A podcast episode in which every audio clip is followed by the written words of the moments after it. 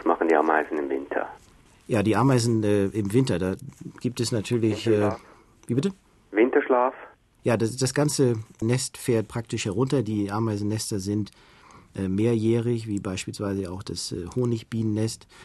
Aber sie setzen die Aktivität runter und würden dann so eine Art Winterschlaf machen, genau. Vielleicht noch dazu, der Winter ist natürlich nur in unseren Breiten jetzt beispielsweise ein mhm. Problem. Es gibt natürlich auch viele Regionen und gerade in den Regionen, wo die Ameisen besonders dominierend in den sind, Tropischen. in den Tropen und Subtropen, äh, da spielt der Winterschlaf dann keine Rolle. Da können sie das ganze Jahr fleißig sein.